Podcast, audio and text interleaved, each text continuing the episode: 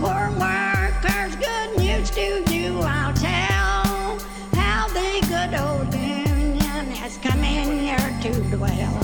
A battle in the heart of Alabama caught our attention. Coal miners in one community, they've been on strike now for months. Working as long as 12 hours a day, seven days a week, in some of the most dangerous conditions. I really think that the labor movement is the single greatest force for democracy in the history of the United States. The story of Alabama is a story of not just resilience, but of militancy.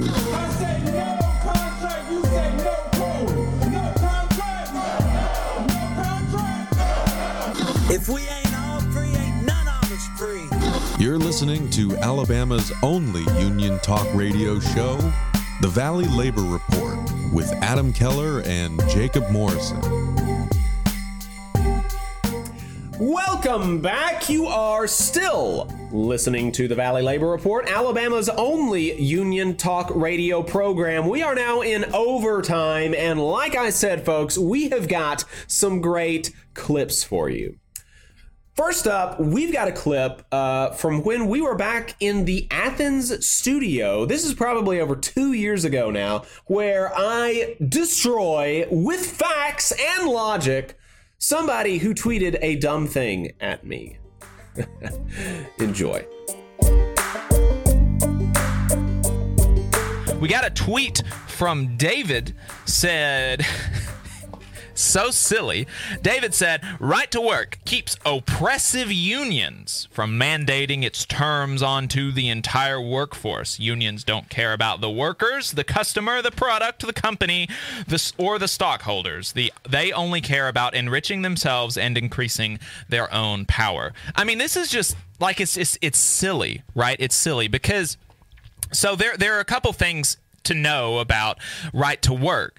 That uh, and and the fact that and, and the people who are pushing it, the people who are pushing it constantly rail on freeloaders, uh, specifically with regards to undocumented immigrants. They hate uh, people who they, they, they ostensibly hate when people take advantage of benefits that they did not pay into. When you are in a right to work environment and you are represented by a union and you do not pay dues, you take advantage of the representation that a union brings you. And the representation that union bring that, that, that unions bring you is just objectively it makes your uh you, you know you, you we can see like we can look at the data. You know one of the things that folks like to say is facts don't care about your feelings okay? Well let's look at the facts. We can see that union workers make more they have higher wages, something on the order of 14 to 25% higher wages. We can see that they have better benefits. They have uh, they pay less for more health care.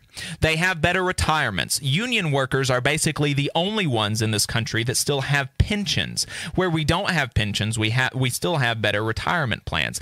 They are unions create safer work environments. Union workplaces have something on the order of 80% fewer fatalities. Union nursing homes during the pandemic had a 40% lower patient mortality rate than non-union work uh, uh, uh, non-union nursing homes. And you know, th- th- this fellow's telling us that that unions don't care about the customers. The patients in these nursing homes are the customers, and they experience they die forty percent less, you know, in union nursing homes. And the reason for that is because uh, when these caretakers are able to have a voice on the job they obviously they don't get you know you don't go into nursing home work to get rich right? You care about the people that you uh, that you know you care about the work. And so the when workers like nurses like people in nursing homes have the capability to speak for themselves to have a voice on the job they create safer working environments.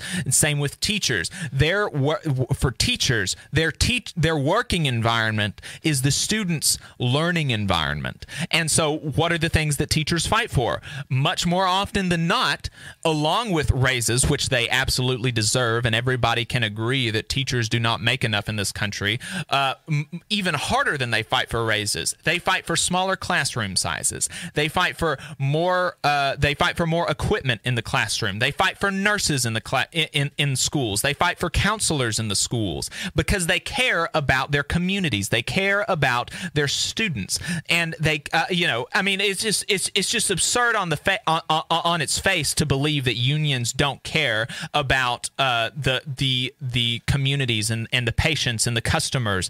Uh, and and you know, unions uh, to say that unions don't care about the company. Obviously, there's some amount of of tension there, which is which is right and good because when uh, uh, you know executives, the the profit is literally money that we workers create that we don't get. Okay, so what the executives make in profit is just wages that we don't get, wages that they take from us. But of course, if you don't have a company, then you don't have uh, uh, you, you don't have a job. Unions go, workers go out of their way. Like this, this. I really have so little patience for this nonsense narrative of workers and unions being greedy because we can look at the 2008 financial crisis and what did the workers give up uh, that worked for the big big three in the UAW that worked for uh, Ford and GM and, and and Chevrolet. They gave up wages. They gave up benefits. They gave up health care to save the company. And on top of what the workers sacrificed, us as an American people paid for a bailout for these companies. And what did the executives sacrifice? Nothing. The executives didn't sacrifice a damn thing. They took bonuses after they received their bailouts. So I have no, I have no patience for this nonsense narrative about workers and unions being greedy when the same executives at the same time, workers and their countrymen are sacrificing to keep the companies afloat. They're taking bonuses and it's like get a grip. Get a grip, okay? I mean, like this is it's absurd, and so you know the the, the idea that right to work is the, the idea that right to work uh, you know, is is just about unions wanting to build their power for its own sake. Of course, we want to build our power, but why do we want to build our power? Because we want better lives for our members, for ourselves, and for our communities. Right to work is just something to divide the working class. Right to work is just something to destroy worker power and shore up corporate power. It is the government. And the other thing is that, uh, you know, fo- folks that advocate right to work say that they hate freeloading, of course, unless it's workers freeloading off of non-members freeloading off of union representation. They also say that they hate government intervention in the free market. They hate government intervention in contracts. They hate government intervention in working conditions. There are a myriad of conditions that you agree to to have a job. You have, you know, there are all sorts of conditions of employment that, that, that workplaces require. They require you to have degrees. They require you to have a uniform. They require you to have transportation. They require you to look a certain way. They require you to talk a certain way. All sorts of things that conservative free market types have no problem with when workers get enough power in a workplace to mandate one thing as a condition of employment that employers and employees freely agree to. That one thing being you have to pay for the representation that a union provides, and thus this condition of employment being a condition that increases worker power. That is the only condition of employment that conservatives and Republicans have a problem with. Ask yourself why that is. Why is it that literally the only condition of employment that these free market fundamentalists have a problem with is the one condition of employment in America that we have that shores up worker power? Okay? And once you ask yourself why that is and you answer honestly, the answer is that they don't actually have a principled commitment to free markets. They don't actually have a pr- principled commitment to uh, uh, uh, to the freedom of private entities to agree to contracts. The reason is that they want to destroy worker power. They don't want us to get uppity. They don't want us to believe that we deserve better lives. They want us to be quiet and docile, and they want us to accept what we're given and to uh, to just to just accept it and to be uh, you know meek little servants that will do whatever they say without putting up a fight. That's what they want. Okay. More seriously, here is our interview with Robin D.G. Kelley, where we discuss his book about black radical organizing in Alabama. The book is titled Hammer and Hoe. This conversation is from, I believe it was the summer of 2021 maybe it was the fall of 2021. It's been a little over a year ago. Fascinating conversation. Gonna have to get him back on the show at some point, uh, but I really enjoyed it. I know that y'all will too. Here it is as a as a union talk radio show host i'm all the time getting asked for kind of a historical context and every time I'm asked for that, I always reference Hammer and Hoe. Uh, and so the author of that work is Dr. Robin Kelley. So I thought, who better to talk to about this than him? So, Dr. Kelley, thank you so much uh, for uh, for being willing to talk to us tonight. Well, thank you so much for inviting me. It's, I'm really looking forward to this conversation. So, Dr. Kelley, I think the first thing that that would be uh, that I, I'd be I think the audience would want to know is the Alabama the Hammer and Hoe is the history of the Alabama Communist Party during the Depression era. What made you interested in studying like such a ostensibly niche topic? What what was it that the Alabama Communist Party of all things uh, made you want to study them? That's a great question because my my dissertation advisor asked the same question. In fact, I think he used the term niche topic, um, and I think his joke was was actually more of disparaging my project. Was um, you know you have to write a dissertation more than fifty pages. Um, my dissertation, right. by the way, was about six hundred ninety eight pages, and um, I you know my my road to this project really was through the political work I was doing back um, in the 1980s. I mean, this uh, my dissertation was written in '87. Uh, the book came out um, revised version in 1990, so it's really 30 years.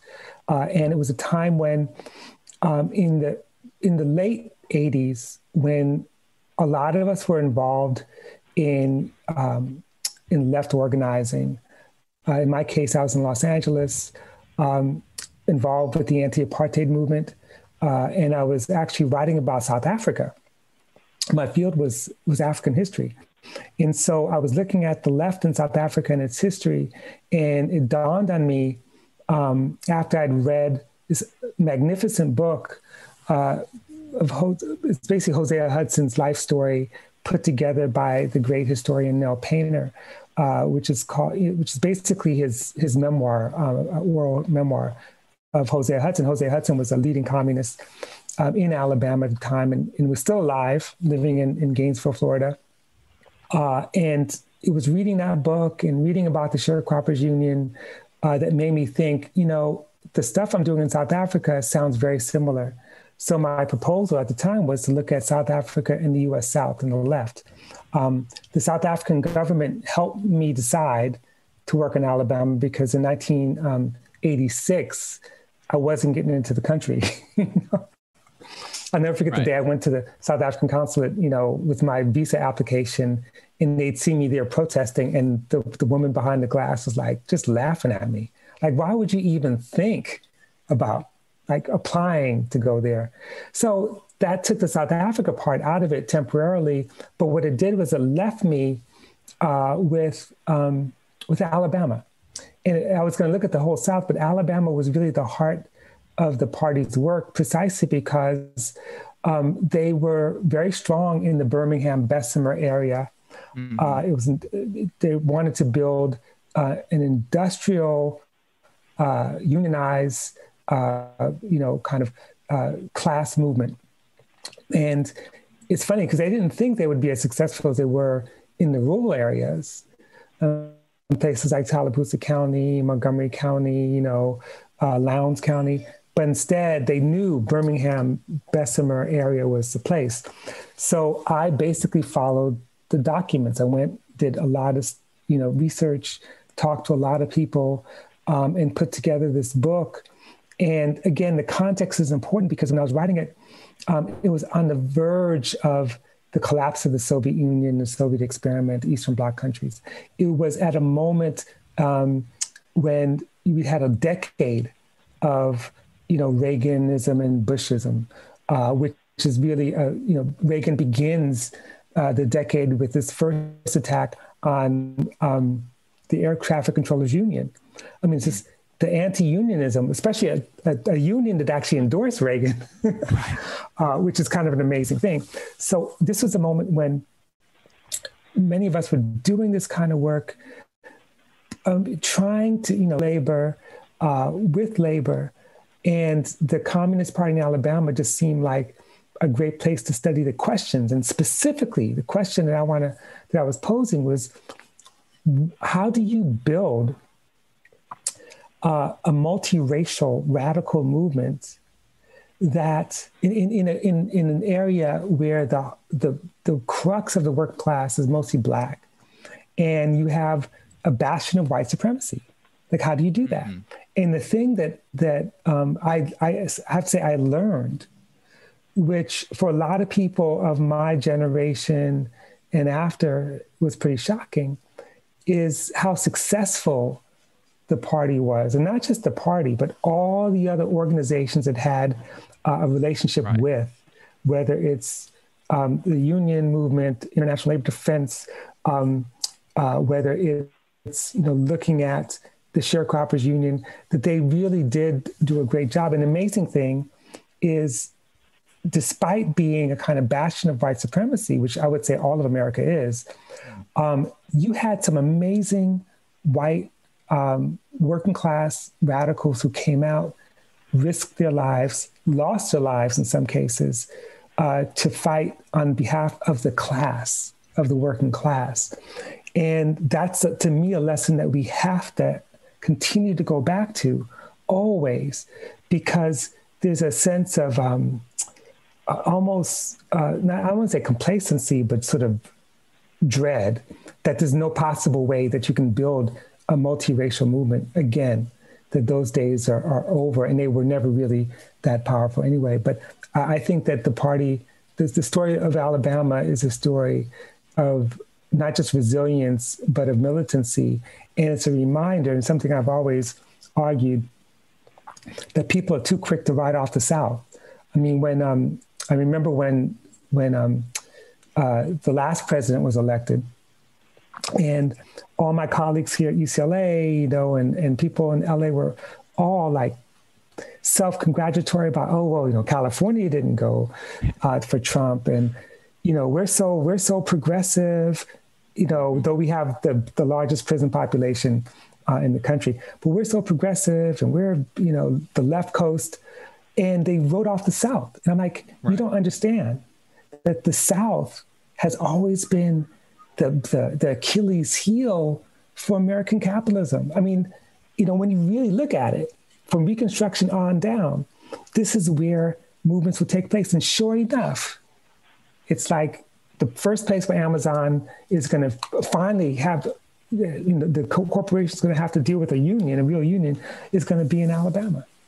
Right, right. Yeah, well, that's, you know, you said a few things there that, that, um, uh, you know the the timing of, of the writing of your book you, you started doing the writing and in, in right after the fall of, of uh, right after the fall of the Soviet Union I mean that you know today writing this book would would kind would it would uh, there's certainly a resurgence of, of, kind of the anti-capitalist left and so it wouldn't be you know somebody writing a history of the Alabama Communist Party right. today like you know it wouldn't it wouldn't really get um, it, it, it wouldn't be that that uh, abnormal, so to speak. Right. But writing, you know, publishing it in, in what was it, the late '90s or early 2000s? Right. You know, right. I I could imagine that you got a couple of a couple of looks about, right, about right, right, right. No, no, but it's, but it's, it's, not 1990, which is also strange. I mean, it came out in 1990, which okay is exactly, which, which but you're right. I mean, you know, you think about 89, 90, 91. This is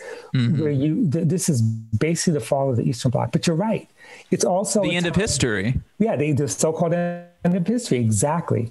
Where to talk about um, communism was just like people look at you funny, but to be, mm-hmm. but to be mm-hmm. truthful, um, and this is also the case in Birmingham in that period of time because I have a lot of friends and comrades who were there in the late 80s.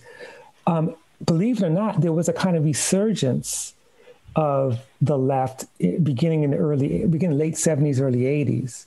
Um, and it was after the Greensboro massacre, for example, uh, where five, well, four members of the Communist uh, Workers' Party and then one uh, person who wasn't a member but was very close to the party was shot and killed um, by the Klan and by Nazis. And that didn't actually damper uh, it wasn't it didn't dampen rather the, the left. It actually led to even more formation. So that for those of for those of us who are inside that world, if if I if I gave you the list of all the communists, Marxist Leninists, Trotskyists, Marxist Leninist, Maoist organizations that emerged, I'd be here all day. Right. There's so many. It just sort of took off. It wasn't a mass movement, but but just to say that inside those circles, um, even if we saw the writing on the wall, even if we knew that the Soviet experiment, because none of us was really sort of supporting the Soviet experiment. It wasn't really, mm-hmm. it was no longer considered like a progressive move. But we did believe that socialism was still possible in right. the United States, you know, and that, well, that shaped it that's interesting that that you noted the that there was a massacre that kind of kicked off um, a, a mini left resurgence during the time that you were writing this book because as I read the history in your book, a similar thing happened with the strength of the Alabama Communist Party because uh, which is the Scottsboro Boys, right? Can you tell us a little bit about about about that? And you know, I think a lot of folks know some about the story of of the Scottsboro Boys, but they don't know how the Communist Party was involved, which they were, you know, really the only ones kind of pushing it at the time. Some of the more mainstream liberal type organizations, the NAACP, they weren't really touching it. To talk to us about the Scottsboro Boys and how it played a similar role in sparking a a real, um, you know, really sparking the movement for an anti-capitalist left in, in working class Alabama. Right. No, it's a great question. I have to give credit to Dan Carter, because Dan Carter wrote the book on the Scottsboro case, um, an American tragedy, and and, and in my reading as a graduate student trying to figure out what to do, reading that book, which does deal with the Communist Party as well, uh, also inspired me. And he became a colleague of mine at Emory University.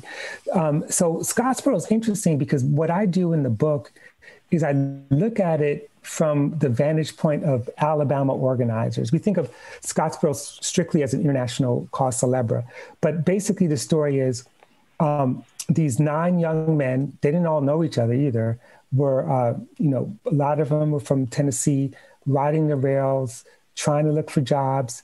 Um, and like everyone in those days, you know, just jumping in a, in a box car was a way to, to get around. Uh, so they happened to be there um, they end up getting in a fight with some white dudes, uh, and then and then the cops stop in Paint Rock, Alabama, and um, they stop the train. When they hear about the complaint about the fight, they start arresting people, and they discover two white women who are also riding rails. Have no relationship to these men at all, but and again, this is a very important lesson in terms of the kind of racial and sexual and gender politics that we, we dealt with then, and we still do it today um, in order for these young women to try to get out of being arrested for solicitation, for whatever it is, just being mm-hmm. a, women alone means that you're subject to police power. They said, well, these, you know, these guys raped, raped us, these nine mm. young, well, boys, some were boys, youngest was 13, um, and some were like young teenagers, uh, older teenagers. So of course, this never happened. Um, this one of the um, uh, victims, I say victims, but one of the people who, who was accused of Ruby Bates actually recanted testimony. Mm. Um, now, why did this happen? And this is where the Communist Party comes in. Cases like these were a dime a dozen, where some black man or black men are being accused of a crime. If they're not lynched, the criminal justice system picks them up and they will be either legally lynched in the sense that they might get the death penalty or go to jail forever. Um, this happens all the time. Um, the Communist Party actually had something that a lot of progressive organizations didn't have a newspaper, the Southern Worker. They had editors, they had organizers. They'd been fighting on behalf of Black rights. Um, in Alabama, they were involved in a, a, black girl who was who was raped by a white man, trying to get justice for her. Um, there were all these other cases. In fact, there's a whole bunch of cases uh, in Alabama in 1930 involving a guy named Tom Robertson who um, was lynched because he had a, uh, if I remember correctly, had a fight over a, a, ba- a car battery or some kind of battery, and the lynchings in Alabama and throughout the South led to a conference that was that the Communist Party held uh, in Tennessee, in Chattanooga, I believe. And in that conference, they said, look, we need to pay attention to lynching. We need to, to make this one of our agenda items. That's the context in which the Scottsboro uh, defendants are arrested and they become a case. So the party then jumped on it. The NAACP sent their attorneys, but they're not that interested. The party sent an attorney to defend these people. But what they did was they developed a strategy which they'd already developed before through the International Labor Defense, and that is a strategy of putting um, uh, injustice before the court of popular opinion. So the idea was to tell the world the story of the Scottsboro case, to get petitions everywhere, to show photographs, to get stories in the press in every single country.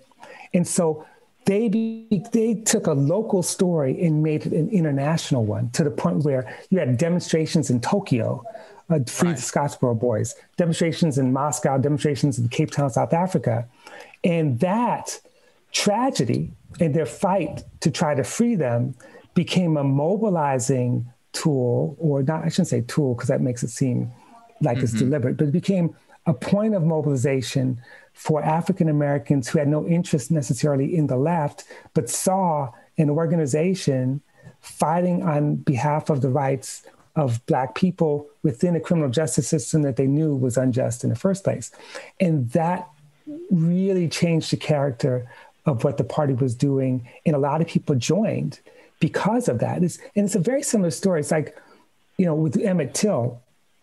Mm-hmm. Emmett, the, the, the, the, the murder of Emmett Till did more to convince a lot of uh, Black people to join uh, the civil rights movement, later SNCC, SCLC, than say Brown versus the Board of Education.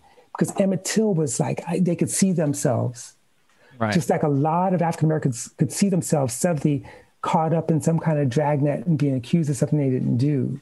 And you know, and you know, it was a tragedy in terms of how many people end up staying in jail longer than they needed to, um, which is one day more.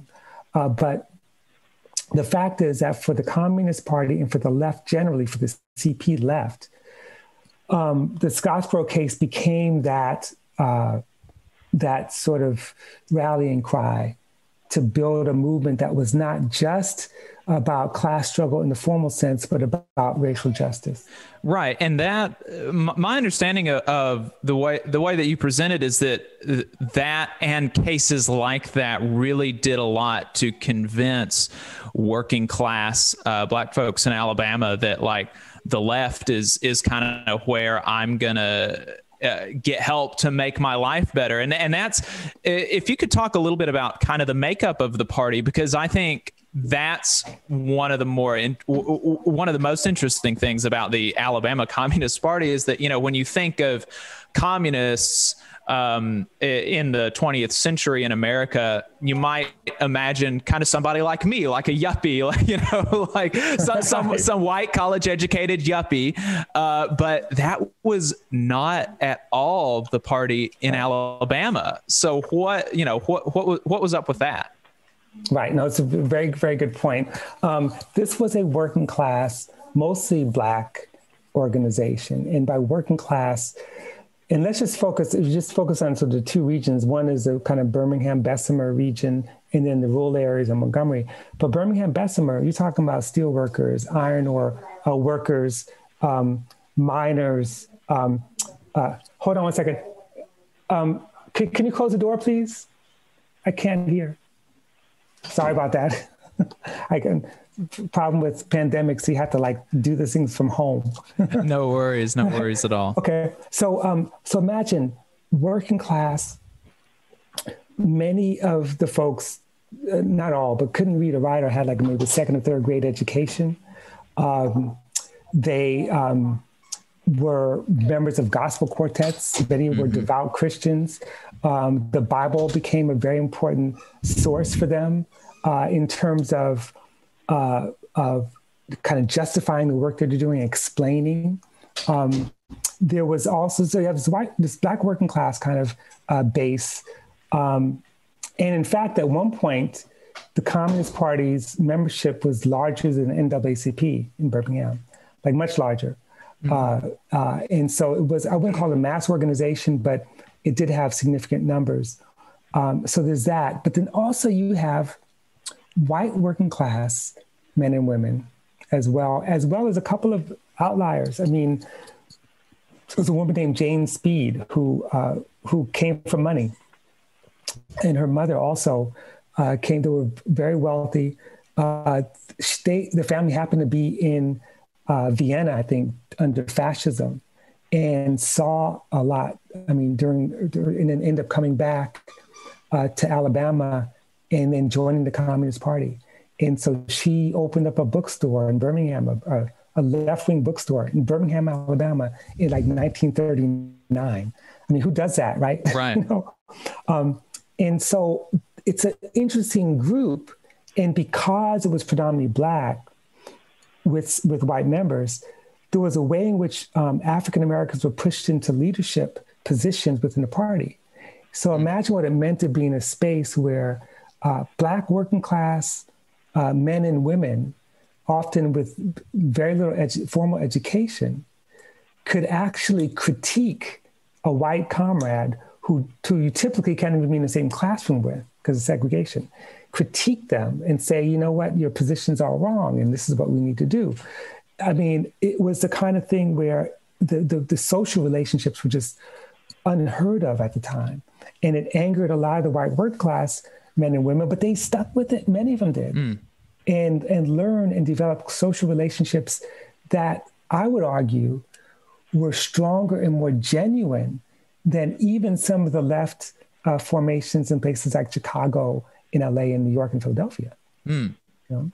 Yeah, I, I think that that's really interesting, and, and you you touched a little bit on the religiosity of these communities. How and that's that's uh, uh, you know there there are so many kind of narratives that are that that your book really attacks kind of head on. And and, and another one of them is that uh, you know communism is uh, anti-christian and a- anti-religion. And certainly there are there are uh, you know flavors of it that are. And marx was not a theist uh, Right. and he did not believe that people should be. But uh, basically everybody in the party in Alabama was. What what was that kind of interplay there between the you know I one you said that they would use um th- they would use churches for party meetings. Right, exactly.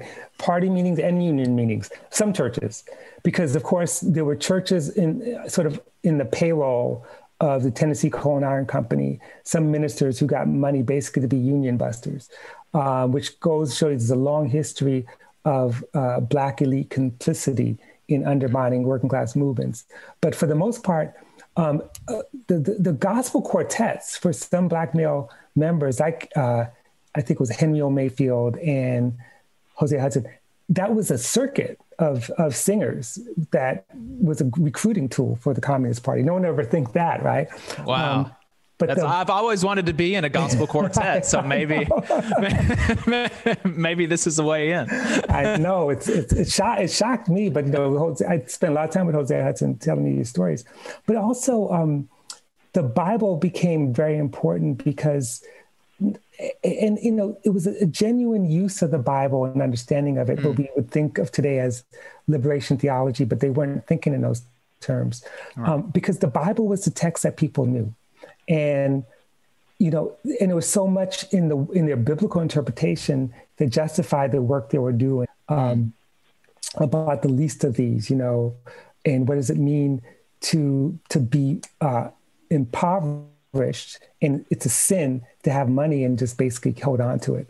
So this is the kind of stuff that that drew people to the party without it necessarily becoming a trick. You know they weren't trying to convince people. But the other part of of the story too is that um, among the the white uh, I wouldn't say elite, but the more educated members of the party were committed, especially during the Popular Front. Many were Jewish, and many were, in fact, um, uh, dealing with a Jewish community that, in some cases, was split. Very anti-communist uh, on the one hand, but also very sympathetic, uh, depending, you know, because Alabama has a long uh, history of a Jewish community there. Um, and so that was also uh, a, an issue or a factor in terms of who became the central uh, figures. People like Joseph Gelders, for example, and his his daughter Marge Gelders were among those. Um, and so, you know, this is not to say that there wasn't an interest in in kind of Marxism or an interest in understanding the rest of the world beyond a kind of biblical framework. In fact, um, there was political education that took place. Um, the, I remember one of the things that you said in the book was that uh, when I think it was Hosea Hudson was sent to New York to for that for that political education for those classes by the party, that he came back and and something like he had never felt more kind of dignified, more like a man, and that, and that's that's really amazing, and and you know uh, that's awesome. Yeah, well, what's great, I mean, he went to New York, but he also went to the Soviet Union. Right, right. Which is the other thing. So he went, uh, Henry O. Mayfield uh, went, uh, and they, they studied at um, a school, basically the Lenin School. Then there was also another school called uh, the University of Toilers of the East, Kuba. So imagine, just think about what it means to grow up in Georgia or Alabama, or to be like Al Murphy, for example, is another one, who they know the South, they know churches, they know unions. Um, they have spent some time in grade school, usually a, a, segregated schoolhouse where they would only be in school for maybe a few months out of the year because they'd be kids of sharecroppers. Um, and then suddenly, free passage right. to the USSR to go to Moscow. Right. And you've never been outside. I mean, some of those cats never been outside of the state of Alabama. So that was something that was extraordinary. And what's interesting is that some of them went there without basic literacy skill, skills. So mm. it was it wasn't like they were studying, you know, Lenin and Marx's selected works. They were just learning to read and write and in circles with people from all over the globe from different levels of political education. And they did come back um, really emboldened uh, emboldened in terms of their ability to organize, in terms of knowledge of the world. Uh, and then also the other source of education was the fact that there's a press. There's, so the Southern Worker mm. was published. Uh, sharecroppers and and, or, and workers would write letters to the Southern Worker, which would be published. They read the Daily Worker. They read the Labor Defender, which was the International Labor Defense uh, Journal. Uh, they read the Negro Worker, which was an international publication that circulated among some of the Alabama comrades that told stories about struggles in South Africa and Kenya, uh, in, in, in Australia, places like that. Um, I mean, it was an amazing uh, thing. And so, what I do talk about in the book is that a lot of the uh, women, young girls in particular, were the ones who usually had more formal education, and they mm. tend to be literate in part because the, the avenues of, say, working in a steel mill wasn't open to them. So for girls, black girls growing up in Alabama, um, they call it the farmer's daughter effect. You had to uh, get as much education as possible to be a teacher or a social worker. Mm. So they would be reading out loud to whole groups of working people under a shady tree or in a park, just reading from pages of the Southern Worker. And that's how people who couldn't read got the information. So imagine what it meant. It meant that, and this is one of my favorite stories, that in when when Ernst Thälmann, who was a German communist, uh, was thrown in prison under Hitler, and this is before the real takeoff of um, um, the Third Reich. Uh, there was a whole campaign to free him. So you have these uh, African Americans never left Alabama, young people putting out posters and leaflets uh, throughout Tallapoosa County saying free, free Ernst Thälmann. And the owners of the plantation like, who? Who is this? What are you doing? And so when they say that there was a conspiracy and there were reds, I mean, it's kind of true. you know? Yeah, yeah, yeah. they just happen to be black. Right. Yeah, well, I mean, you know, the whenever during the civil rights movement, you know, one of the things uh, uh, that that you'll see from some of the white reactionaries is like race mixing is communism, and it's like, well, I mean, you know, there's there's some truth to that. yeah, I mean, you're not completely wrong. Hey, but yeah, yes, we got a couple of questions coming in. Yeah, we've got a couple of questions. I've I've seen the I, I've seen the YouTube chat, and I'm I, I'm working on incorporating them in uh, as uh, so. I- Yeah, I've got those in my head, David. I appreciate it. Um, but yeah, the uh, you you said that um, you know, there's a lot of this international cooperation in the party uh, on the part of these folks who, uh, that, you know, a phrase that I, I use is I ain't never been nowhere. You know, I, I'm just some, you know, uh, guy who grew up in rural Alabama, ain't never been nowhere. And these, these folks have, they ain't never been nowhere. And now they're going internationally and learning all of these things. And there's a lot they're they're talking about free freeing german communists from you know nazi oppression kind of stuff. But th- uh, there's also a lot of really interesting autonomy uh, that that the Alabama Communist Party had that that I, I'd like for you to talk about some because the uh, you know there were a lot of international uh, drama so to i mean you know i mean it's more more I- important than that but uh, there was a lot of international conflicts within the international communist Right. movement that the alabama communists were like you know whatever we'll take the party line but it doesn't really matter to us they were really kind of singularly focused on or i mean not singularly but they were really focused on how do i make my life better Right, right. That is absolutely true because you cannot peg the different machinations of the Communist International to what was happening on the ground. So, to just give you three quick examples one, um, the Communist Party's position in 1928 was that uh, Black people in the Black Belt uh, counties of the South have a right to self determination, a right to succeed from the Union if they choose to and have their own nation. Well, I mean, it was empowering idea, but it wasn't like folks who were trying to figure out how to not be evicted from their house or who needed coal um, because they hadn't, you know, they had burned all the firewood they had just to keep warm. They weren't thinking about that. They were thinking about what to do next. And so they developed all these strategies that were so local, like using penny postcards to send to social workers to say, you know, if you take the workers' flour and stuff, um, we're, we're after you. We're going to expose you. In fact, we know that you're sleeping with the principal of the school, and we're going to expose that information. That's the, that's the strategy. Um, strategies also involve things like being really underground, using jumper cables to get people's lights back on without being detected. But in terms of I the liked that one. international, That was really yeah, like- but you know, in 19, there was one change.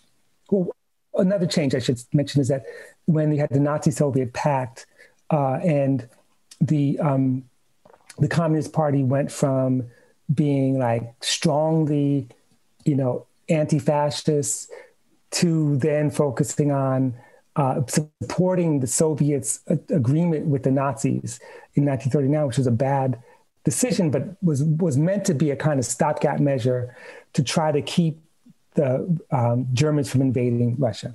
Whatever the case may be in terms of how one reads it, the fact of the matter is that it didn't matter to people on the ground. That wasn't their fight. Um, and but the one place where it did matter internationally was in 1935 when the Communist International decided um, they're going to, uh, you know, open up the Popular Front idea so that they could build alliances with liberals.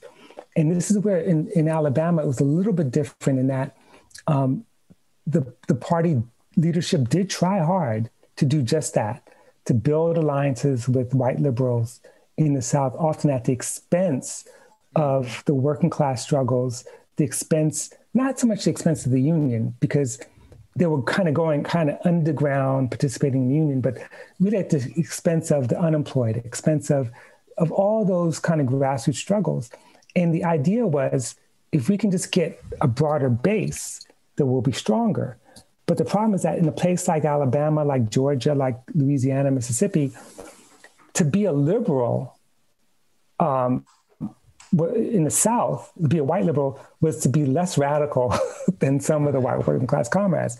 Um, liberals were, were devoted to Jim Crow, were committed to the status quo.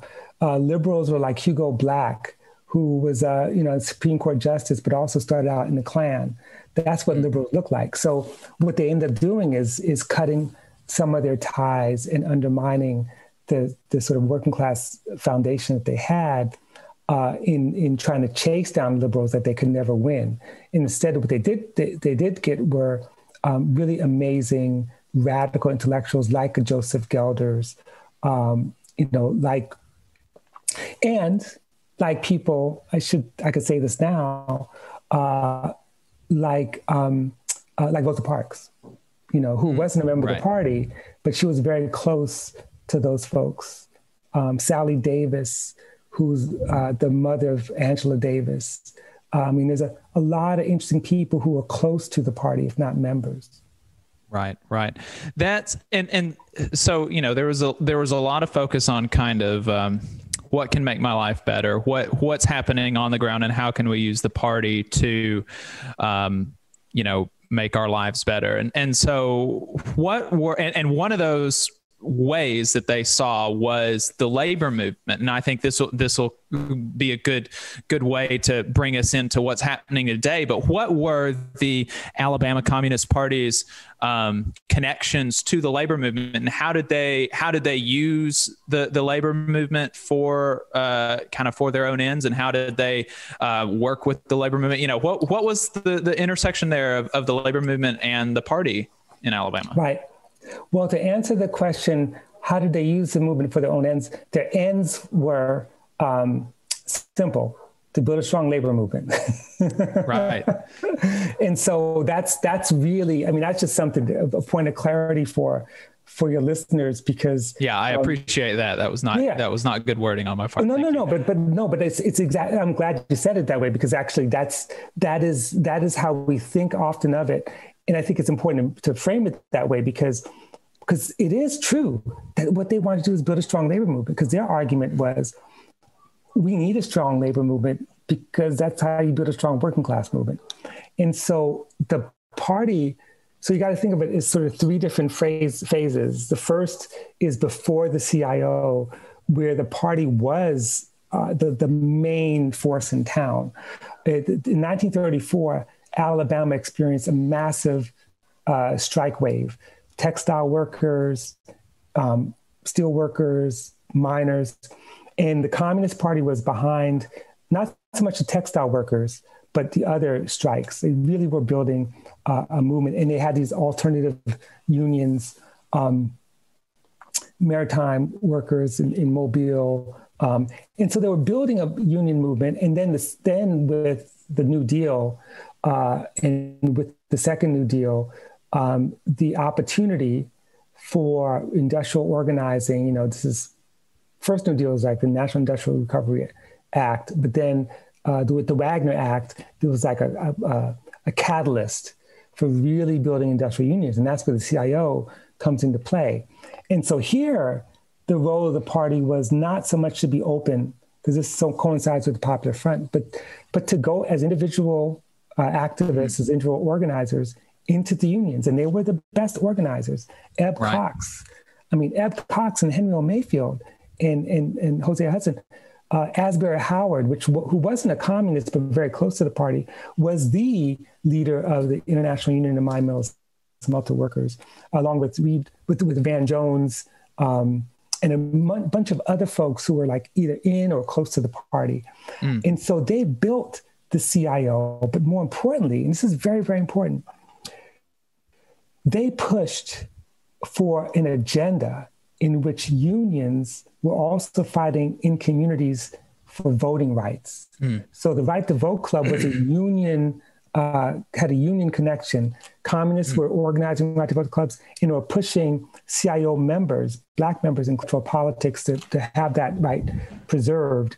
And all the, so the third period you get is, because the book technically is about the Depression, but it has a long chapter that goes into the 40s and 50s and into Mhm. the, the present. And in that chapter, I talk about um, the left led unions and how the Cold War and red baiting and, and anti communism really were intended as a, as a, a, a weapon to undermine, in particular, the International Union of Mine Mill and Smelter Workers, which is strong in Bessemer. Um, and in that union, its leader, Asbury Howard, uh, was really a kind of civil rights union, working class, brilliant organizer who then was attacked on all sides uh, through the anti-communist work. In 1949, the CIO, which by that time was really run by anti-communists, um, forced all the left unions to either sign a loyalty oath and do all kinds of things or be expelled. And Mine Mill was expelled in 1949. Right.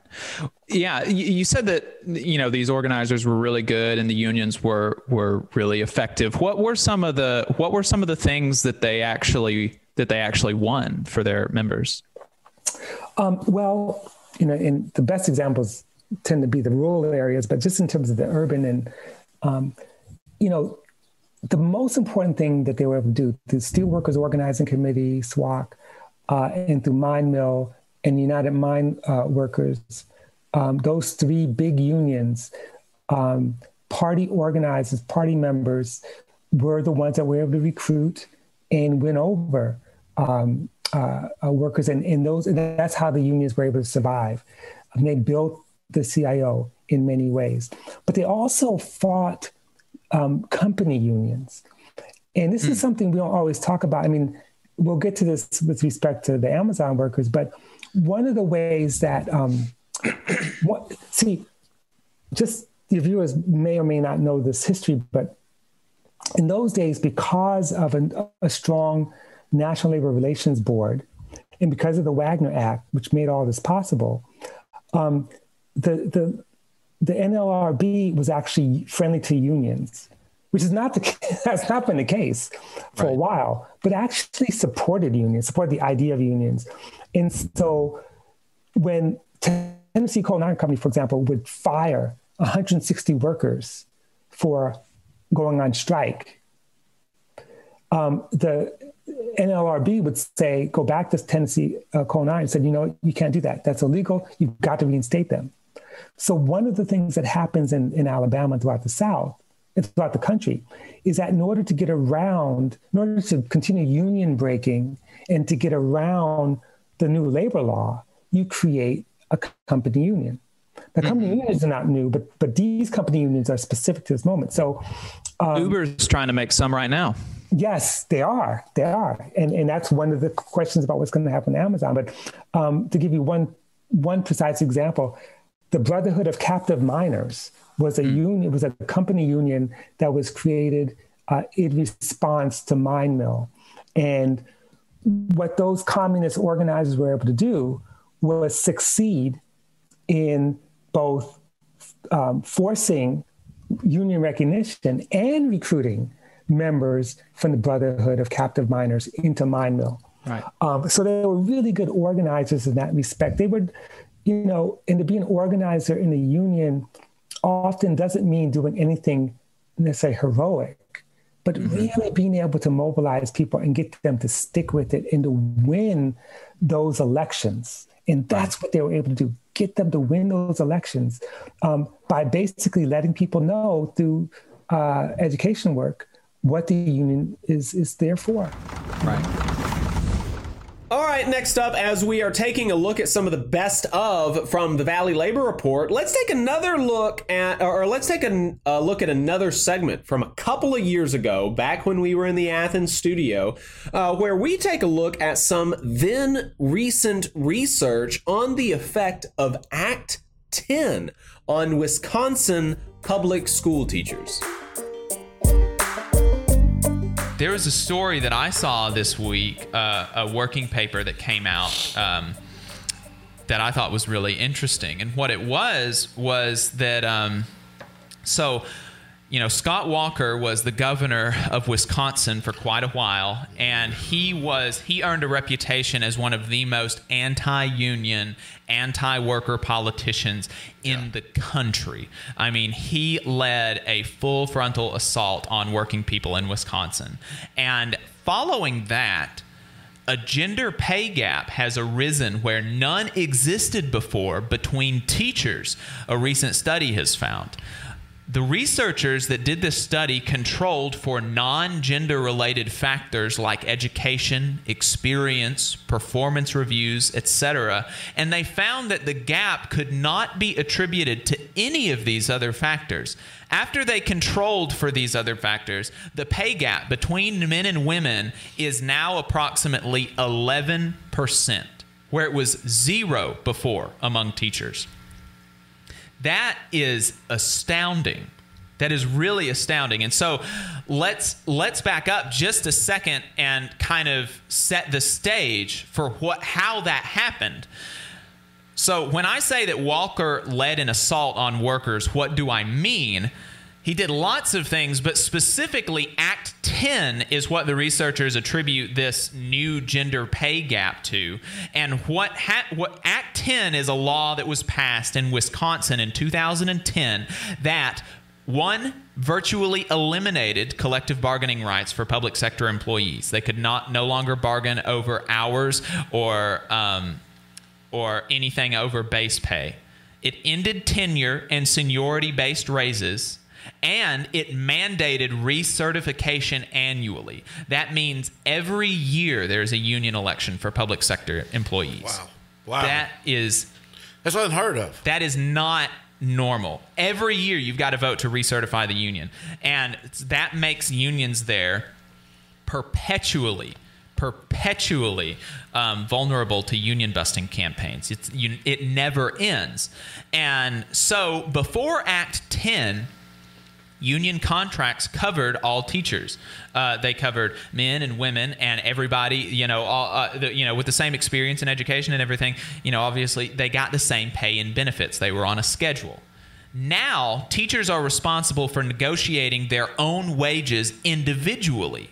And because of this, a pay gap has arisen.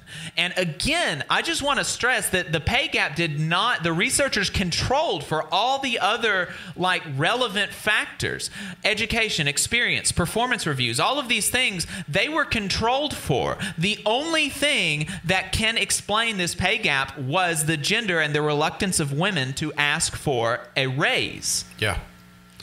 And th- this was an interesting tidbit, though. There was still no pay gap where there were female supervisors.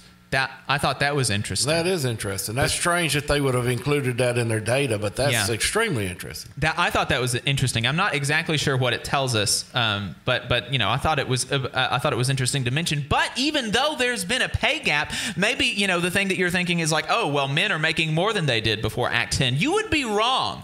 Even the men who are now making 11 percent more than their exactly similar, exactly the same female colleagues, they have lower salaries than they did before Act 10 passed. In fact, Act 10 purported to usher in a new era of educational excellence and teacher performance. Yeah. Ain't that the ploy that it's always under? Yeah, yeah. That's and and so wh- what actually happened? We can evaluate this now. We can evaluate what it did. It's 10 years after its passage. So what happened? 5 years after its passage, median pay was down by nearly $11,000 annually. $11,000. That is insane, especially knowing the fact that teachers are already underpaid. Teacher turnover rates are nearly double what they were before. The percentage of teachers with less than five years' experience has in- increased by nearly 25% in Wisconsin. And so, obviously, student educational achievement has decreased. Yeah. It has done the opposite of everything that it purported to set out to do. It would be real interesting to know if they've done data on those border counties. You know, as far as like on the border uh, of Michigan and other states to see if the amount of teacher turnover is at, you know, because hey, if I'm if I'm within 30 minutes of being able to drive across the state lines and go to work at another school with good collective bargaining, I guarantee you their their turnover rate is is way higher than that. They, um, you know, I don't know about specific border counties in Wisconsin, but they did mention the fact that Minnesota has not seen any of these. Any Yeah. of these drastic, I mean, these are drastic changes, right? We're talking about in 10 years, teacher turnover rates doubling, the percentage of teachers with less than five years' experience increasing by a quarter. These are huge. Their pay being down by $11,000. $11,000? That's like, yeah, that's insane. that is, uh, I mean, Already underpaid. Already way Seriously. underpaid. You're talking about a teacher pay. You're talking about cutting 25 or 20% of their salary, almost certainly. That's. Or, or, or, or maybe a little bit less than that, but it's like that is a big chunk taken out of your paycheck every year, and it would be it would be one thing if this all this happened and teachers just had a horrible job, but the students were better educated, but they're not. They're not. Student educational achievement has decreased. Yeah, well, of course you've got younger you got younger teachers coming in, Inexperienced. inexperienced teachers, and nothing against the younger teachers. They've got to cut their teeth as well. But Yeah. at the same time, you need the tenured teachers in there to sh- show them Mm-hmm. the ropes to teach them to teach them how to teach. Right, right. And, and and so what we have learned if you're if you're like honest, right? If you're honest and you're just objectively looking at the facts and you're using logic, okay? That we like to, you know, Ben Shapiro likes to talk about facts and logic and facts don't care about your feelings, okay? What we have learned from Act 10 is that funny enough, reducing pay and benefits and control over the job debilitates worker morale, lowers performance, and hurts the consumers and the community. Yeah. Which, you know, like anybody with half a brain could tell you that. And anybody who has been in the workforce, I have said this, I don't even know how many times. Anybody who's been in the workforce knows that management and supervisors get things wrong all the time. Constant. And unions allow innovation. They allow uh, uh, workers a place to speak their mind and have control over their workplace and do their job better, especially in these service oriented fields like healthcare and education. You know, it's not like these people are just, uh, uh, you know, th- th- you know, hammering on something, right? These are care oriented professions that we're talking about right now. And so they want to do, like teachers, nurses, doctors, they want to do their jobs better. And when they have unions, when they have protections in their workplace, they have more freedom to do their job better. They have more control over their workplace. And taking that away obviously hurts them, but it hurts everybody else too. Yeah. It really speaks to the solidarity and collective bargaining and being able to, ra- uh, you know, a rising tide raises all boats. You know, it really speaks to the fact that when you break that down and start requiring people to negotiate independently for their salary, it, mm-hmm. it's cutthroat. Yeah. You know, so and so is doing this. I should be making more. So and so is doing this. It's constant, you know. Absolutely. It, it I mean, it, it, it's com- it's totally constant, and like, I mean, it's just. It's really astounding, like the way that, and, and, and you, you know, you mentioned that a rising tide lifts all boats. That is supposed to be the logic of trickle down and tax cuts, and we've seen it over and over and over and over. We've seen it in Kansas, we've seen it in Wisconsin, Don't we've work. seen it in America. It does not work. Unions work. Unions are the rising tide that does lift all boats, and the same people that are going to try to sell you on this BS trickle down capitalist corporate economics are going to be the ones that tell you that unions actually hurt workers. Unions hurt their community. And it's a bunch of nonsense. Like you can't fall for it. Yeah. Yeah. You left me speechless. I'm speechless. yeah. It- we, we've only got a few more seconds. But yeah, it's, it's a good point. And, and I mean, I grew up watching Scott Walker. I remember Scott Walker, and I remember all those teachers going into the Wis- Wisconsin state capitol and demanding respect. And uh, hopefully, we'll get back to that soon, especially in this state. Yeah. Especially in this state. I hope so. Folks, this is the Valley Labor Report. We will be right back. Give us a call 1 494 9866. You're listening to the Valley Labor Report with David Story and Jacob Morrison.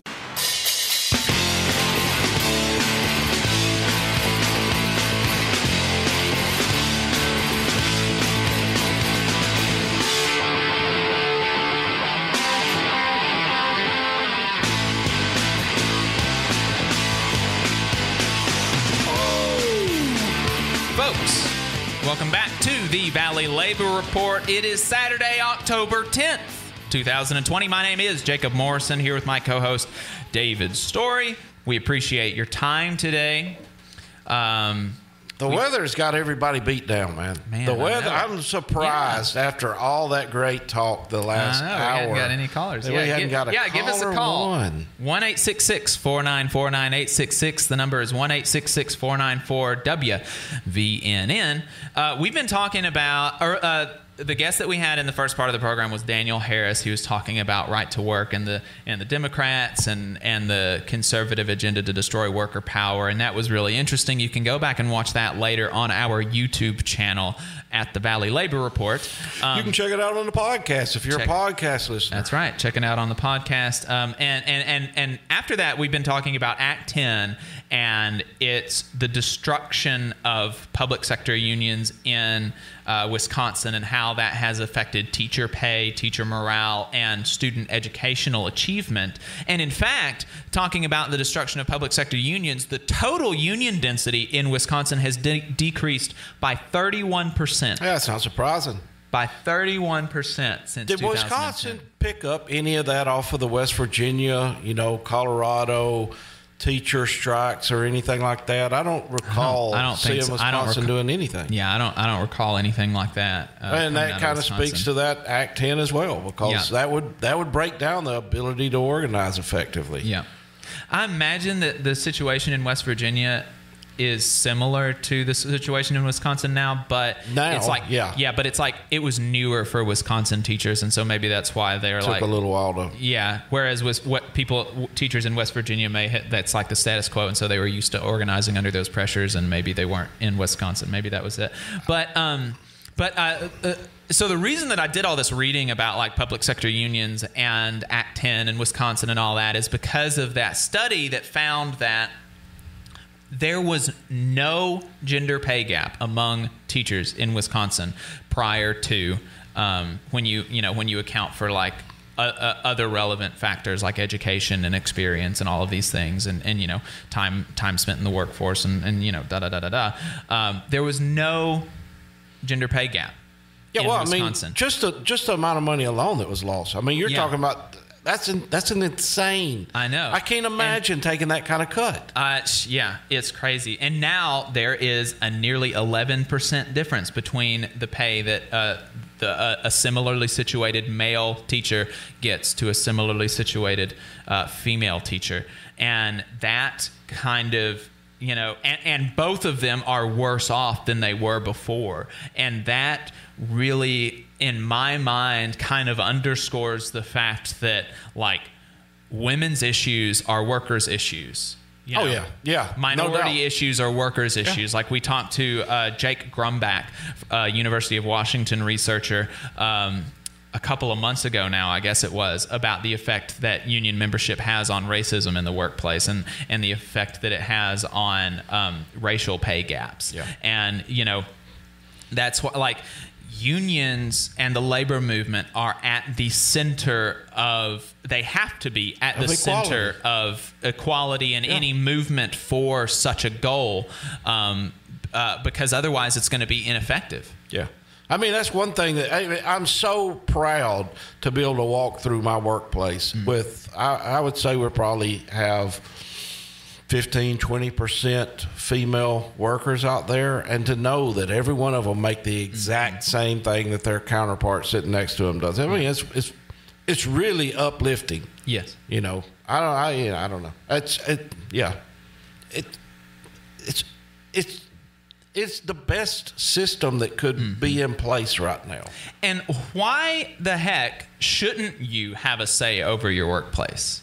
I mean, that's like so, you know, like you people in America are so like beat down with this capitalist ideology that you're supposed to when Should you be clock grateful. in. Should be great. I mean, that's what you hear constantly in this state. Just be grateful you have a job. Right, right. Seriously? Yeah, be grateful that you have a job and just accept the fact that when you clock in, you become a subject and not a Not citizen. just when you clock in. This is something that we've been dealing with a lot here lately. Mm-hmm. When you're off hours, when you're not at work, the companies are still attacking you.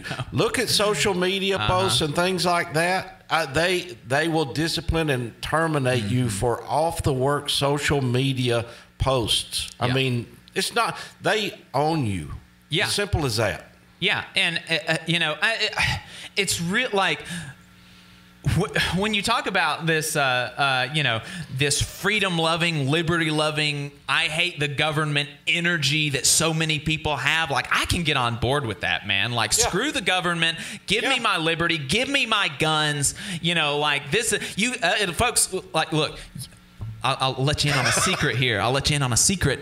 If you go left far enough, you get your guns get your back. guns okay, back. you get your guns back. All right, you just got to go left far enough. You got to get past them libs. Okay, got to get past the libs, and you get your guns back. But um, you know, I'm like all about that. But the the folks that have that energy towards the government, they completely lose it when it comes to the boss. Like, you know, Well, not just the boss. I mean, those same people are bootlickers all the way around.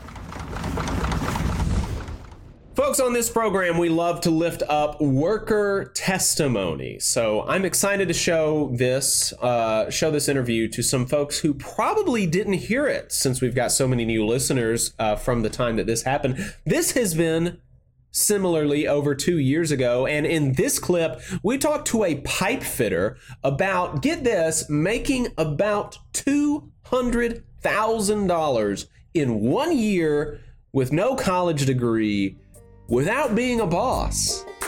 Check it out.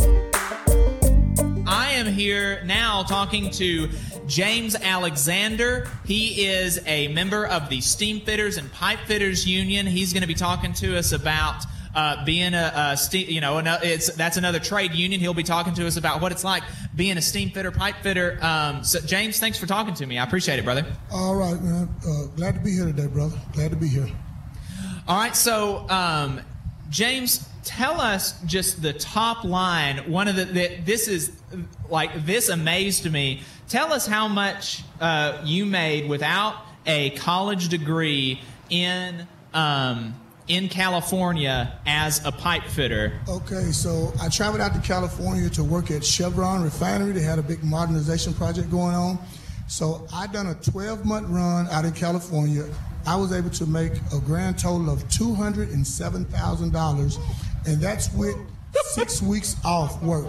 So we had uh, we had uh, vacations for like uh, uh, Thanksgiving was a week, uh, Christmas was a week, Fourth of July was a week off, and then we had a couple of brush fires out there, so we got time off. So I'd say I had a total of about six weeks off, but we worked six tens the whole time, and I was able to amass two hundred seven thousand on the check.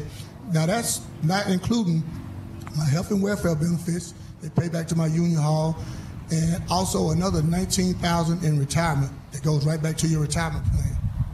I mean, that's like you are going to be hard pressed to be able to make that kind of money without a college degree. With a, even with a college degree, uh, I've got I've got a I've got a, a, a degree in math, and uh, even where I'm at in, in a union, uh, you know, working working for the federal uh, federal government, there's no pathway for me to be making two hundred thousand dollars even with a math degree.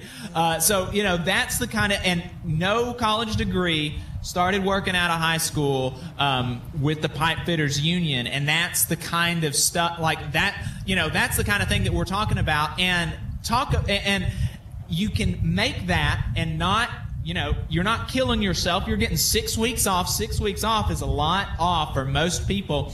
And talk talk to me about the safety aspects. Like we have we've talked on this show multiple times about how study after study comes out showing that union work sites have like considerably lower uh, fatality rates and injury rates, and that's because of the union. That's because the workers are there protecting each other. So, talk to us about kind of the safety aspect of being a union pipe fitter. Yes, sir. So they, they, they, they harp on safety on, on all job sites or whatever. As you go out, you'll always see um, they have uh, uh, things in place for you to stop the job. If you see anything doesn't look right, if you got any questions, uh, there's never a situation where you can get fired or get retaliated against because you stopped the job for a safety aspect.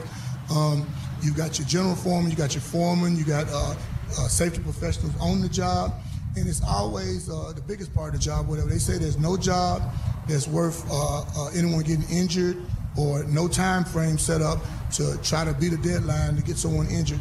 So uh, as you go through the you know the union side of it, you know you always see safety at the forefront, uh, the forefront of uh, the job site. I mean, um, a lot of guys you'll see this in safety. They've got over 20 years of time with the trade as they get into their older years. They can't climb the scaffold like they used to. They go into safety professionals or whatever, and so you see them knowing your pain as you go through about trying to you know work with a guard or taking a guard off. They've got things in place for you to stop, uh, acknowledge what the issue is, and try to do it safely. So I mean, it makes you feel good about wanting everybody to go home every day, just like they did when they came to work. So it's a big part of our job, you know, to work safe. Yeah, I, I would say so. And, you know, a lot of people in the trades, uh, you know, they don't have that. If they're not in a union, but they're in, a tra- in the trades, you talked about, you know, some folks kind of have just get it done, that, that kind of just get it done attitude that you've seen in some non union contractors and some supervisors and management and bosses just telling people to kind of forego some safety aspect to just get the job done. yes, um, and they, you know, they, they're, they can't make you do that if you're in a union. That's correct, or whatever. You know, you, there's no repercussions for you uh, being able to call a timeout just to have another set of eyes to come in and look at something. You know, um, a lot of you know older people or young people don't understand where we are as union members, but um, what they fail to realize is that somewhere along the lines, um, there was some blood spilled or blood shed for the right. union to be able to come in and set up the things that we have, uh, such as the great pay, the great benefits, the great retirement, um, the safetyness of the job. Um, all that right there plays a part in it. Somewhere along the line, someone shed some blood to be able to make it so now we can go to work and, and, and our families can know we're coming home to them. Uh, we're coming home with a good paycheck, excellent benefits for your wife and your family. So uh, it's a win-win situation for those who are interested in it. That yeah, I, and that's that's so important. You know, being able to rely on like I, I you know I'm going to come home at the end of the day, and I don't have to worry about that kind of stuff, and I don't have to worry about a boss trying to make me forego something that I know is dangerous, that I know could get me killed. I, I feel confident in the fact that I can make sure I have a safe work site, and that's something that you just you you just really can't place a price tag on that. Uh, but what about what about the the retirement aspect? You know, All right, and, and a lot of things what people don't understand. So, as a on a conventional job, you got you got a lot of jobs now that they've went away from the company retirement. They have your 401k plans, and they'll they'll contribute a little bit. You contribute a little bit, so that's money out of your bring home salary. Well, a lot of times in the trade, we have a dollar value um, that's already written into our contract. So in, in essence, really all you do is go to work and your benefits are paid. You know, you got uh, union halls like Philadelphia Local 420, they have an annuity. So you go to work out of one of those halls and you get like 13 to 14 dollars for every hour you work and it, and, it, and they call it pyramid. And so when you work a time and a half hour, you get time and a half money. So let's just say you work somewhere like 420 in Philadelphia, you can work six months, six days a week, and leave with something like 16,000 in an annuity account. You can roll it back home to your local pension, or you can leave it in Philadelphia, and that's another 16 grand that's growing that's in an account for you. That's like Minnesota, Philadelphia, New Jersey, New York. You know, it's it's it's, it's phenomenal the way they do their benefits package. And like I said, you had an option to leave the money there or roll it back home to your local pension if you want to keep it all under the same umbrella. But but that's not out of your hourly check. That's in addition to what you're getting paid. And they have scales like fifty-seven dollars an hour for a pipe fitter, fifty-three dollars fifty-three dollars an hour for a pipe fitter. Um, somewhere like California, seventy-four dollars an hour for a pipe fitter. Um, Indiana is like forty-three dollars an hour for a pipe fitter. So you know, you, you it's just a wide open uh, area out there. If you want to travel, go see the country. It's like a paid va- vacation. Yeah, well, you know that that's another thing that I've I've that that's really cool to me that I've noticed talking to folks in the trade unions is that if you're if you're in if you work for a non-union contractor, your job is kind of dependent on the local construction industry. If construction slows down in Huntsville and you're working for a non-union contractor, and they lay you off, it's like, well, that's that. If construction slows down in Huntsville and you work for the and, and you're in a union, you're in a trade union, you can you can just go work somewhere else because there's always somewhere in the country that's building something, and uh, so if if work slows down, you'll have a job somewhere else. Yep, we're, we're uh, you have 50 states plus Canada. The United Association covers all 50 states and Canada, so you have the option to go and travel. You know, see the world. You know, as, as you know, as a, as a tradesman, make a lot of money, uh, good retirement, good benefits.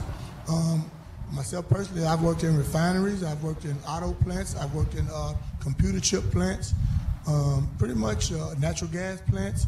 So I've pretty much seen everything. I mean, uh, the work is a lot of the work is similar, a lot of it is a little bit different, but it's all union supported, uh, safety, you know, and good money. Yeah, and and that's again like you don't have this isn't something that you've got to go to college for. Like you can start right after you can start their apprenticeship program right after you get out of high school and be on track to make good money, have a secure future, be able to work anywhere in the United States or Canada. Know that you're going to have safety on your job, have a good retirement plan. I mean, this is just, it's not stuff that you can find in the non union world. Yes, sir. It's like I, I'll just I'll, I'll put numbers to the paper. Say a guy's 18 years old and graduate high school, not sure what he want to do. If he's willing to start an apprenticeship program in five years, so that means he's 23 years old. Now he can work in Alabama if he wants to, but at the age of 23 or 24, as a journeyman craftsman, pipe fitter, electrician, millwright, whatever, as a 23 year old young man, he could actually with a with a gas card, hotel room, he could go across the country and at the age of 24 years old be earning as much as $75 an hour without owing uh, any college uh, any college money or owing the federal government for student loan. He'd be free. The union hall has uh, gave him all the tools and the knowledge he need, and he's already earning money as an apprentice. But as a journeyman, a 24 year old man can be earning in excess of 150, 170,000 dollars easy. Yeah, I mean that's that's I mean that's that's really amazing. And you know, like when we talk about the labor movement, when we talk about how unions are good for working people, they're good for their community. Like we're not just blowing smoke up your bum. Like we know what we're talking about, and this is this is an example of what we're talking about. James, thank you so much for talking to us. All right, brother. Thank you so much, it. bro. Thank you for having me. You know, sadly, uh, since we moved to the Spice Radio studio um, and we created our own phone number uh, instead of using the WVNN one, which is the name of the station that we started on, uh, we don't get as many angry callers as we did when we used the station's number. I figure that, you know, it's just a lot easier for angry callers to call a number that they know you know like they, this is the, the the number that we used before was was the station's phone number and so that's the same number that they heard you know 24/7 basically they wanted to call a show on that station that's the number that they called um And so, since getting our, and I think that's the issue. I think that's the issue. That's one of the reasons that we don't get as many angry callers is because now we've got our own phone number, and it's not as familiar to some of the folks in the conservative radio audience. I'm not sure what to do about that. Maybe I should just say the number more often. But uh, here's a call from when we did get some more angry callers than we do now, where he tells me that unions are unnecessary that goes about as well as you would think it is, as you would think it did. Uh, here it is. We got a caller on the line. We got Steve on the line. Welcome in, Steve. How are you doing this morning? I'm doing fine. Um, you guys need to learn about an adage called beating beating a dead horse. Okay? Do, do you do you understand that union membership has been on the decline in the southeast United States for years? Years. If you look around in Mississippi, Tennessee, Alabama, that, that all the, the, the car manufacturers have voted down union. And you're, you're beating the dead horse. Union, this, this, this, whole idea about organized labor and unions and all that crap is, is dead. It's going down. I, I don't dis- I don't disagree with you. It has been on a decline. It's been on a decline because people, Well, it- but it's because our own our own working folks have voted Because it's consistently. unnecessary. It's unnecessary. It's unnecessary. It's unnecessary. It's unnecessary. Well, I'll tell you what. You enjoy your weekend Because- that was won by people fighting and dying in the streets. Okay, okay, panty waist. Okay, panty waist. Enough. I, I, that that happened 50 years ago. 50 years I'm is not that older than long. Uh-uh. 50 years is not that long. 50 years is not that long, and it won't take 50 years to lose it. I promise you. You get rid of unions? Yeah. Yeah, exactly. I mean, they've already put mean, in look at- regulations to cut overtime for workers. We've been talking about Act 10 the second all second half of the program. We've been talking about Act 10 in Wisconsin and how only 10 years after its passage, median pay for teachers in Wisconsin is down $11,000. You don't That's think that the same thing, you don't think that those politicians, those bosses, those corporate oligarchs are after That's your public pay? sector union. What? We'll, we'll bring you in on the other That's- side of the break. Stay tuned. This is the Valley Labor Report.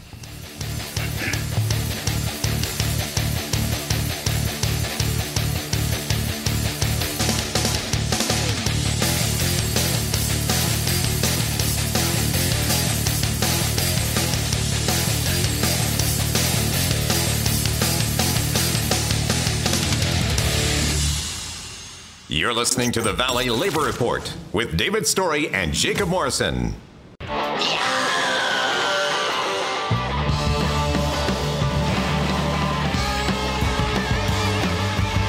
Folks, good morning and welcome back to the Valley Labor Report. My name is Jacob Morrison here with my co host David Story on the line. I believe we still have Steve. Steve was telling us that unions are unnecessary because now he has the weekend and he doesn't feel like he deserves any more. And I just got through telling him how we were talking about Act 10 and how only 10 years after its passage, median pay was down by more than $11,000 for teachers. And then he mentioned something about the private sector. And here's what I will say about the private sector. Since union membership started declining in the 60s, median pay for workers has stagnated while productivity has skyrocketed. CEO to worker uh, ratio pay has increased from 25 to 1 to 320 to 1. Who is doing the prod, who is doing the producing? Who is making that productivity rise? It's the workers. And the CEOs are now making more than 300 times what their workers are making on average, and it just so happens to coincide with the decimation of union membership and the labor movement in America in concert with the agenda by corporate oligarchs and politicians in the Democratic and the Republican party's assault on labor. And so now, Steve, after that, I'll let you tell me why unions are unnecessary. I guess Steve didn't want to hang out during the break. Oh, did he not? Looks that way. That's unfortunate. It is unfortunate. It's That's unfortunate, that people can't come on here. Yeah, you but know, here's the I mean, thing: what you get away with on on every other station, you can come on, you can make some asinine statement, and then walk away from it because facts don't matter. Yeah. facts don't matter. And you talk about talk about private sector union membership. My my good brother Jeb Miles with the iron workers. He said right now in North Alabama, union iron workers make a package of over forty-four dollars an hour. Non-union iron workers make twenty dollars an hour or less. Yeah. That's in the I mean, private look. sector. The fact is, we're we are making. I, I I'm making about the when when you take inflation into into uh, the the aspect. I'm making about the same thing my father made Mm-hmm. 30 years ago. We are not, see, and there's a reason why. Everyone's in debt up to their eyeballs. Nobody's got a $500 in their savings account. They're barely scraping by. Mm-hmm. Social Security is constantly under attack. Pensions have been under attack.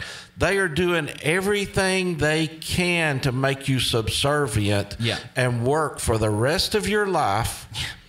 And you're going to sit here it. and say unions aren't necessary. I yeah, I mean- can tell you, if uh, you mm-hmm. walk out anywhere in public, and most people are literally weeks away from mm-hmm. bankruptcy if they were to lose their job today, and unions aren't necessary anymore. Well, I mean, it's this bootlicking mentality. It's crazy. It's like and, and- and, like why do workers not deserve the fruits of their labor? Why, do workers not deserve to get a fair contract? Why why do workers not deserve to have control over their workplace? Why do workers why should workers have to check in or have to live their entire lives under the surveillance and the eye of their boss and like like live at their beck and call. Like that's absurd. It's absurd and the only way and and like steve mentioned this and it's true unions have been on the decline since the 60s since the 70s since there's been a concerted assault on organized labor since there's been a concerted assault on working people by corporate oligarchs and politicians in both parties.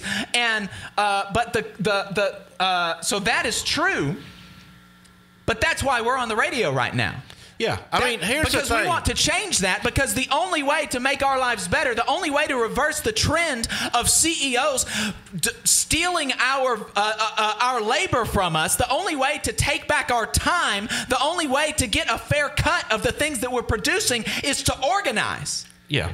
Here's the thing. Answer me honestly. If you're out there driving in your car right now, the car that you signed a contract for, the car that you're making payments on, or if you're sitting in your house today, the house that you signed a contract for, the house that you're making payments on, who in their right mind would go to a bank and say, We don't need a contract?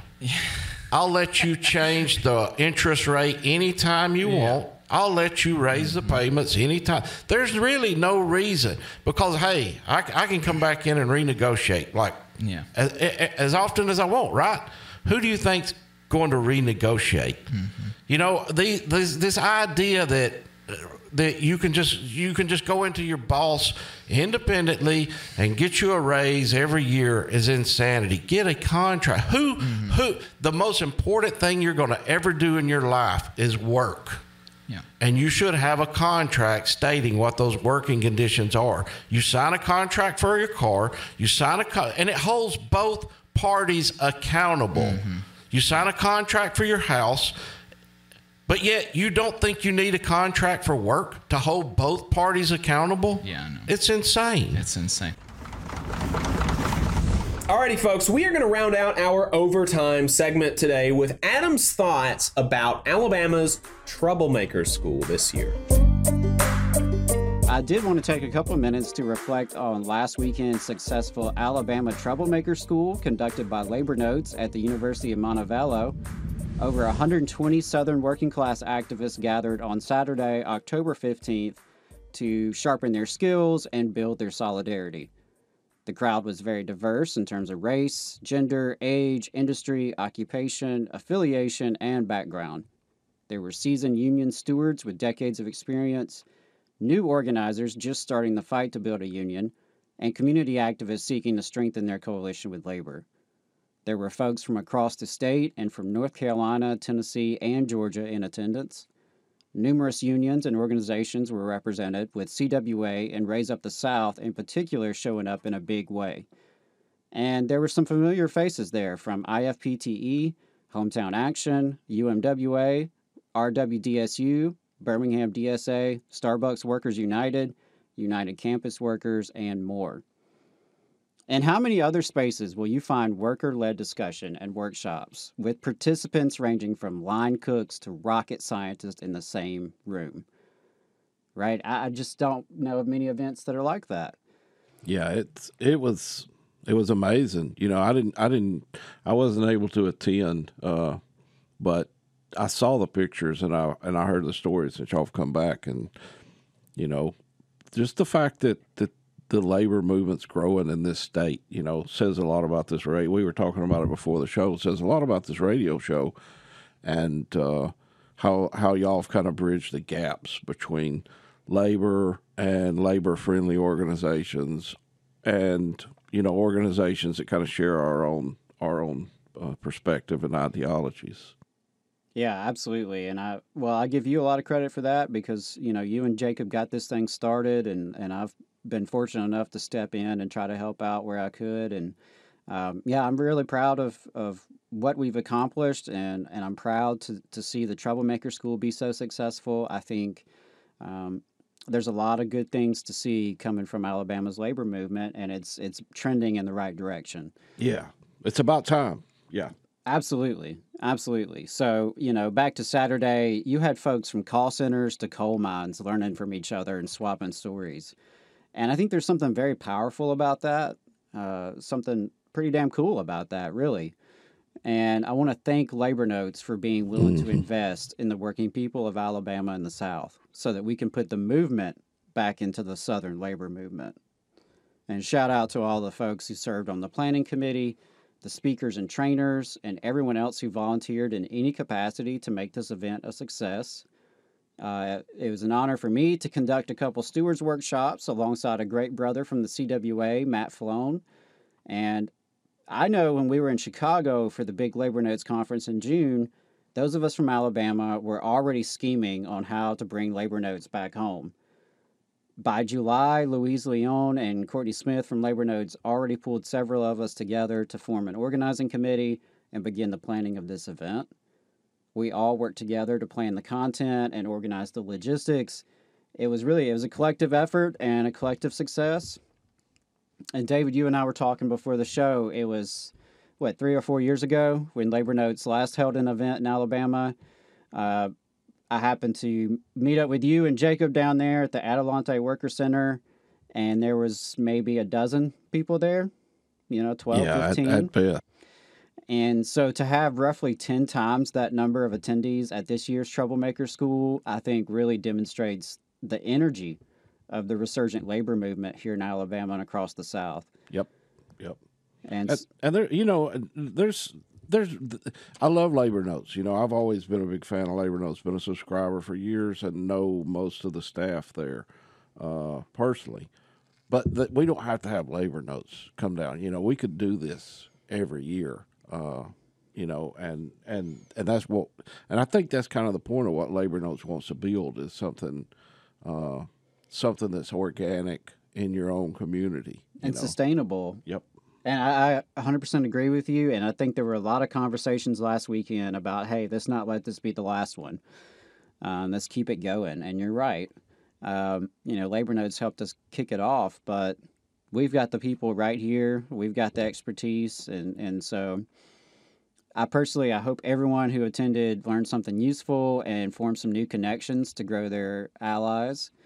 Uh, I can't wait to see the lasting impact that comes out of it because I know it, it certainly made a difference. And some of those relationships, if not the knowledge, is going to make a, a lasting impact.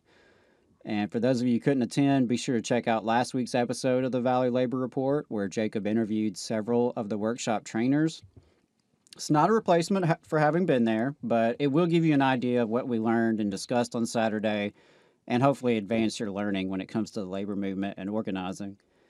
Thanks again, Labor Notes. Really appreciate it. Looking forward to the next Troublemaker School. As David said, uh, we can do this and we should keep doing it. Yeah, yeah, absolutely, absolutely. If nothing else, you know, just getting those rank and file members together to talk about how to move forward in this state and progress our ideologies and our agendas, and uh, you know, the it, it's important. Everybody else does it except for us. You know, we, we yeah uh, yeah. Granted, we've got AFL-CIO conventions and things like that, but there's never there's never really a, a space like what Labor Notes provides. You know, where where rank and file members talk about those issues and not uh, people that are separated from you in leadership positions. Right. And you know something you just said that resonated is that if you think about it, the bosses and politicians are always doing these kind of events, right? They're always networking. They're always at the golf course or at the casino or CPAC. Right. They're always getting together. They're always uh, sharpening their skills and building their solidarity amongst themselves. So I think it's imperative that we do the same. Thanks everybody for tuning in. I really appreciate it. I hope you've enjoyed uh, this trip down memory lane. Uh, while I was searching for clips, I actually found more than we would fit in a normal runtime. So what we're going to be doing is dropping a double overtime in a couple of days with some of these clips, some some of the extra clips that uh, that we found that uh, that we wanted to share with you that we did not have room to share in the main runtime. So make sure that you're subscribed to the channel so that you see that in your feed. Until then, send us money at tvlr.fm slash donate. Stay safe and all power to the working class.